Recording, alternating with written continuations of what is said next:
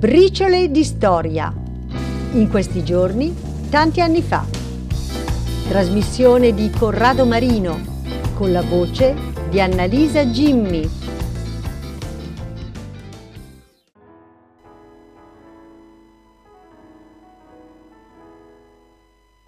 Buongiorno amici di Radio Morpheus. Siamo qua per eh, celebrare oggi un anniversario estremamente importante una data che forse qualcuno può dire che non è così essenziale nella nostra vita, ma invece lo è molto, perché apre l'umanità a una situazione di empatia molto più ampia di quella in cui si è rinchiuso nel corso della sua storia. Il primo aprile del 1871, quindi esattamente 150 anni fa, veniva fondata la prima società per la difesa degli animali in Italia, quella che con alcune eh, successive modifiche diventerà l'EMPA, Ente Nazionale Protezione Animali. Tutti conosciamo l'EMPA, forse non tutti però sappiamo che a fondare questa associazione è stato niente po' di meno che Giuseppe Garibaldi, l'eroe dei due mondi. Ebbene, l'eroe dei due mondi, oltre a preoccuparsi del dare la libertà ai popoli pressi, trovava anche il tempo per gli animali personaggio per carità, discusso finché si vuole, ma lui si occupava davvero di libertà. Era stato cacciatore da giovane, ma ha avuto il coraggio di cambiare idea e di affermare che quello che aveva fatto era sbagliato. E dopo il suo ritiro a Caprera ha cominciato ad occuparsi appunto di raccogliere animali abbandonati e maltrattati nella sua tenuta. L'idea però non viene proprio da lui, viene da una amica, una contessa inglese che si chiamava Anna Winter, con cui Garibaldi era a costante contatto eh, epistolare. E questa donna aveva un altro amico torinese, il suo medico, che si chiamava Timoteo Riboli, ed ecco che loro tre fondano questa prima associazione in Italia. 150 anni, se n'è fatta di strada. Però prima di vedere la strada che è stata fatta in Italia, vediamo come non, l'EMPA non sia stata comunque la prima associazione in difesa per gli animali. La prima in Europa è stata fondata addirittura nel 1824 in Gran Bretagna eh, in Gran Bretagna c'era una grande sensibilità, ricordiamoci che già in pieno periodo illuminista c'era stato Jeremy Bentham, no? l'avevo già nominato in un altro incontro, ad aver fatto, alzato la voce e parlato della, dell'importanza di risparmiare sofferenze inutili anche agli animali. In quel momento re d'Inghilterra era Giorgio IV, un sovrano poco per nulla amato dai suoi sudditi, perché sapevano che era una persona molto dissoluta, aveva passione per il gioco e questa sua passione aveva causato più volte grossi debiti allo Stato, no? il tesoro stesso aveva dovuto ripianare. In quegli stessi anni l'Inghilterra eh, si avviava a consolidare il suo ruolo di regina dei mari e guardava con sempre maggiore interesse all'India, che di lì a poco sarebbe diventato il gioiello più prezioso della corona. Però accanto a questa grandezza umana dell'Inghilterra c'era anche chi pensava appunto agli animali. Pensate che questa associazione che oggi viene conosciuta con la sigla RSPCA, Royal Society for the Prevention of Cruelty to Animals, eh, beh, dicevo, nel primo anno della sua costituzione, perciò nell'824, riuscì addirittura a portare 63, questo è il numero che abbiamo trovato, 63 trasgressori, cioè 63 persone che maltrattavano i propri animali davanti a un giudice. Una cosa straordinaria se pensiamo all'epoca. Eh, per la gran parte erano proprietari di asini e di cavalli che picchiavano in maniera spropositata, ovviamente lo spropositata va detto perché picchiare gli animali all'epoca era purtroppo un'abitudine normale, ma cominciavano a essere puniti. La prima legge, eh, proprio in difesa degli animali, però, è del 35, sì, del 1835. Pensate che questa legge eliminò dal suolo britannico due usanze terrificanti. Una è il combattimento tra galli, una situazione terribile che per fortuna oggi è vietata, ma che ancora in me è utilizzata, è praticata in alcuni paesi dell'estremo oriente. Ma soprattutto una cosa che io sinceramente non conoscevo, il bear baiting. Era uno sport, uno spettacolo, anzi loro proprio lo chiamavano spettacolo, in cui una muta di cani veniva addestrata a aggredire e sbranare un orso in mezzo a un'arena legato, in modo che questo animale non avesse modo nonché di fuga, ma nemmeno di potersi difendere, una cosa veramente spaventosa. Bene, nel 1835 questo viene eliminato. Eh, il 150 anniversario della RSPCA eh, è stato eh, onorato in Inghilterra con una medaglia. Eh, Corrado è anche numismatico e eh, mi ha spiegato bene che le medaglie non sono monete correnti, sono delle monete che però vengono coniate in ricordo di eh, un evento particolare o di una persona eh, degna appunto di memoria. La medaglia del 94 inglese rappresenta, eh, dunque intanto al modulo di uno scudo e sul retto rappresenta una vera folla di animali. Ci sono un cavallo, un bue, un asino, un cane, un gatto, un maiale, una capra, uno scoiattolo, una colomba con il ramoscello d'olivo e qualche altro uccellino in un quadretto idillico. Tutti gli animali devono essere difesi. Notiamo però un'assenza manca la volpe. Bisognerà aspettare il 2005 perché quest'altra barbara usanza della caccia in tana della volpe eh, venisse definitivamente abolito. Certo, l'idea di andare eh, a fare cavalcate in compagnia nella brughiera con i cani abbaianti eh, sul, in groppa a un cavallo sarà anche una cosa molto bella, ma non lo era per la volpe. Per fortuna gli inglesi sono arrivati a vietare quest'altra usanza barbara. Non che gli altri tipi di caccia siano meno barbari, ma da qualche parte bisogna ben cominciare.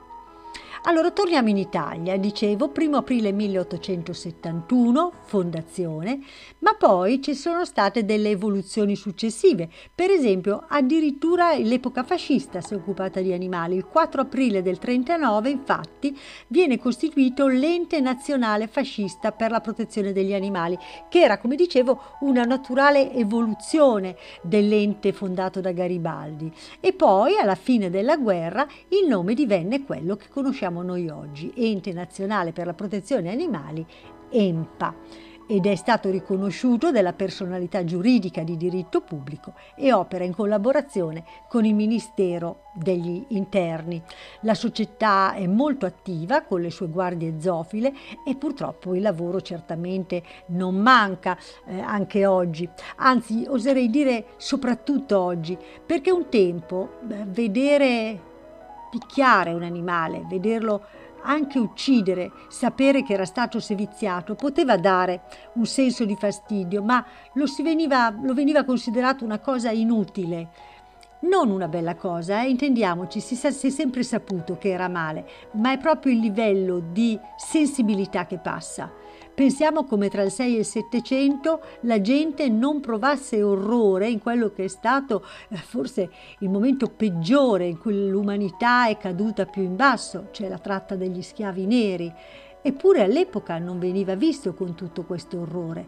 Ecco, degli animali ci si sta accorgendo adesso, ma eh, auspichiamo che un domani ci si renderà conto dell'orrore che è anche il maltrattamento degli animali.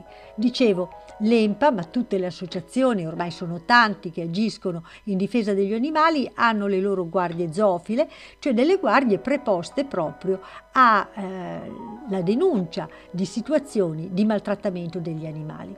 E io direi che la cosa più importante è proprio quello di denunciare, di denunciare, di far, come si dice, percepire che il maltrattamento nei confronti degli animali è un male. abbiamo una legge molto più precisa, anche noi in Italia, finalmente nel 2004 eh, abbiamo visto riconoscere, eh, visto il varo della legge 189 per la tutela degli animali. Ma leggerlo oggi, a vent'anni di distanza, ci si rende subito conto che questa legge ormai è molto limitata. Intanto la tutela è proprio limitata agli animali cosiddetti d'affezione, mentre si ferma e non ha nulla da dire degli animali cosiddetti da reddito. È una distinzione orrenda questa. Gli animali sono vivi, non ci sono animali che sono stati fatti per tenerci compagnia e animali che sono stati fatti, o sì, sono stati fatti nel senso che sono stati fatti nascere con violenza, con inseminazioni artificiali per darci da mangiare o altro, ora vedremo. Gli animali hanno diritto a vivere in quanto essere vivi, esseri vivi. Poi alcuni vivono con noi, altri nelle stalle, ma devono vivere con dignità. Poi il discorso del vegetarianesimo non voglio certo affrontarlo adesso, però sappiamo oggi con certezza che gli allevamenti intensivi, che penso che siano uno degli orrori peggiori della nostra vita contemporanea, sono anche non soltanto dei veri e propri lager per questi animali che vengono... Mh, mm, eh, muoiono, insomma, vengono fatti vivere in condizioni terribili, muoiono, si calpestano l'uno con l'altro, vivono nei propri escrementi ma è anche causa delle peggiori situazioni nel mondo, per esempio la deforestazione, per esempio la morte degli oceani, la desertificazione. Sono tutte delle conseguenze dirette o indirette di questi allevamenti e dirò di più.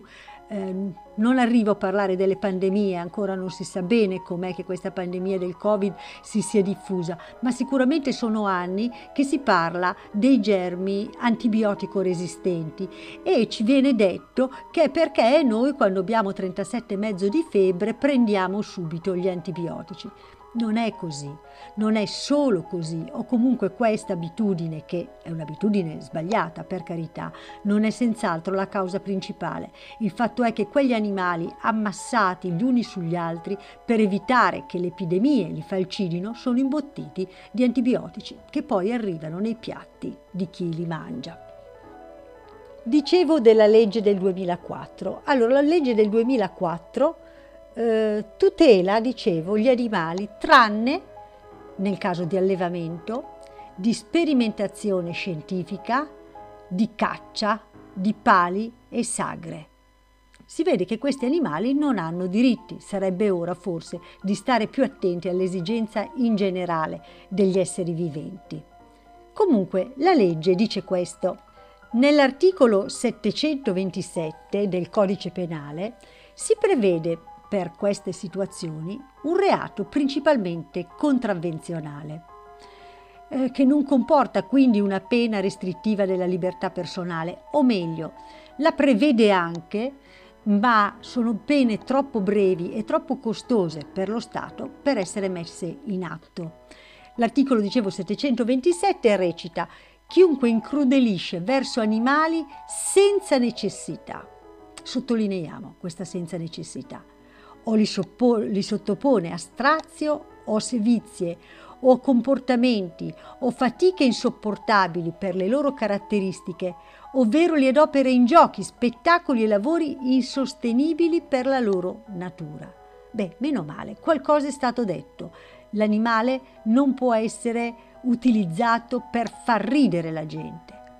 Nei circhi in particolare, dove ci sono le scimmie con il tutù, dove ci sono le foche che fanno girare i palloni col naso. Non è una crudeltà che li sevizia, ma è una mancanza assolutamente di rispetto della loro natura animale. Ma io ho sottolineato in particolare quelli incrudelisce verso gli animali, senza necessità. Mi piacerebbe sapere cosa intendeva il legislatore quando ha detto senza necessità, cioè quando ci sarebbe necessità di incrudelire sugli animali. Comunque la pena, stavo dicendo, di solito è la detenzione fino a circa un anno, che non viene mai comminata, o delle pene pecuniarie. I risultati non sono granché buoni. perché le pene pecuniarie non toccano tanto le persone. Se uno è ricco, paga e ha praticamente saldato il suo debito con la giustizia. Chi non ha i soldi finisce poi per non pagare. Invece ci vorrebbe eh, qualcosa che spaventi veramente. A Corrado, che è un conoscitore del diritto anche internazionale, ha insegnato diritto per tanti anni, è venuta un'idea che forse potrà essere anche contestata da molte persone, ma che si è rivelata estremamente efficace in altri paesi. Precisamente quella che viene definita la short pain shock, cioè una pena breve di poche settimane di arresto ovviamente con le tutele del caso, cioè un arresto che, sia, eh, che non porti la persona arrestata in mezzo ai delinquenti abituali, che venga isolata, mm, ma che gli faccia provare la galera. Pensate che questa idea della pena breve è stata inaugurata nei paesi del nord, l'Inghilterra, cioè la Gran Bretagna prima di tutto, ma anche la Scandinavia, che sono i paesi che per tanto tempo si sono battuti contro la carcerazione. Ma questo shock di una pena breve ha avuto risultati incredibili. Eh, dicevo, non sono certo lavori forzati, la persona che viene condannata viene isolata, ma per tre settimane, quattro settimane, per un massimo di tre, quattro mesi, proprio il massimo massimo, non può uscire dal carcere, quindi non potrà vedere i familiari, non potrà andare al lavoro o a scuola e quando gli diranno come mai non ti presenti, lui dovrà dire ho massacrato a sassate, a bastonate un cane. L'utilità di, questa, eh, di questo tipo di pena è stato visto per esempio quando, stato, quando c'è stato alla fine del Novecento il massiccio fenomeno degli hooligans forse noi ce li ricordiamo, io me li ricordo benissimo, gli hooligans erano dei teppisti che seguivano le squadre di calcio inglesi e prima e dopo la partita di calcio distruggevano eh, tutto quello che incontravano. Davano fuoco agli automobili, rompevano le vetrine dei negozi. Beh, uno può dire non è molto diverso quello che a volte succede anche in Italia. Beh, gli hooligans inglesi facevano paura. Quando arrivavano in trasferta delle squadre inglesi in Italia c'era lo stato d'assedio nelle varie città e negli stadi inglesi eh, c'era una sorta di recinzione che divideva il campo da gioco dagli spalti perché c'era il rischio di invasioni di campo, di pestaggi, di risse. Bene, oggi tutto questo non c'è più. Certo, la eh, detenzione deve essere minima, magari utilizzando cioè non le prigioni vere e proprie, ma quei palazzi disabitati che ci sono in tutte le, le città, per esempio le ex caserme, ma potrebbe essere un deterrente, chi lo sa. D'altra parte, eh, questo fenomeno della violenza, e stiamo parlando di violenza in questo caso verso gli animali, ma anche quella degli hooligans, sono delle, delle situazioni di grande rischio sociale. Eh, la violenza è violenza violenza e quando una persona riesce a essere violento e a ridere del fatto di veder soffrire un essere più fragile, più indifeso, è una situazione di grande, grande rischio per tutta la società. Esiste un'associazione internazionale, o meglio varie associazioni internazionali che si sono consorziate, che si chiama Link, esiste anche Link Italia, che proprio studia questi legami tra la violenza contro gli animali e la violenza, per esempio la violenza domestica, un uomo che picchia la moglie e poi arriva, come sappiamo, un problema molto diffuso e molto eh, discusso ultimamente, no? uccidere la moglie, non si farà certo scrupoli a passare a picchiare i figli e a picchiare gli animali, o viceversa.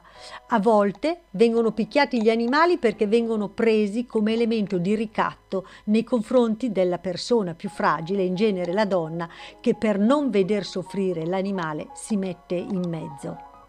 Un'ultima osservazione eh, riguardo le leggi italiane. Eh, l'articolo 61, sempre del codice penale, prevede delle aggravanti ai reati. Queste aggravanti si riferiscono solo ai, ai, attualmente ai reati verso le persone. In realtà potrebbero tranquillamente essere aperti, essere ampliati a tutti gli esseri viventi. L'articolo 61,1 prevede come aggravante aver agito per, per motivi particolarmente futili o abietti. Ci sono dei motivi che non siano futili e abietti, prendersela con qualcuno di debole, come sono gli animali. Oppure, comma 2, aver commesso il reato per eseguirne o occultarne un altro, per esempio i combattimenti tra cani, che danno ovviamente da vivere, si fa per dire, alle zoomafie, oppure, comma 4, aver operato sevizie o aver agito con crudeltà. La legge dice verso le persone, ma se si elimina questa distinzione, se non ci si ferma sull'orlo appunto della specie umana, si potrebbe espandere a chiunque abbia la capacità di soffrire. Ma ce n'è ancora uno più interessante a mio avviso, il comma 5. Aver approfittato di circostanze di tempo, di luogo, di persona, anche in riferimento all'età, tali da ostacolare, ostacolare la pubblica o privata difesa. Io penso che tutti siamo stati presi da una rabbia quasi cieca, da un'indignazione enorme, quando abbiamo visto in televisione, al telegiornale, delle immagini parzialmente oscurate di maestre della scuola d'infanzia che picchiano i bambini o di infermieri delle RSA che picchiano gli anziani, approfittando della fragilità della vittima delle loro percosse. È una cosa veramente orribile eh, ecco, e gli animali sono altrettanto fragili, altrettanto indifesi. Io oserei proprio dire questo, che bambini, vecchi animali sono in assoluto gli esseri viventi che dovrebbero essere più tutelati, più difesi. E quindi Benvengano queste associazioni che si prendono a cuore la vita degli animali, associazioni che lavorano anche da un punto di vista politico e non importa se chi propone alla, al Parlamento una, una, legge o addirittura propone un ritocco della Costituzione. Adesso vogliono fare entrare proprio la parola di rispetto degli animali nella Costituzione. Benvengano, cerchiamo di non fare dei giochi di politici. Eh, votando contro una proposta solo perché è stato pro- proposto, scusate il gioco di parole, da un mio rivale da un punto di vista politico. È come voler difendere i bambini, come voler difendere i vecchi. È una cosa che deve essere assolutamente trasversale perché è un fatto, la difesa dei più fragili, che fa parte del nostro essere umani. Quindi buon compleanno EMPA e buon lavoro.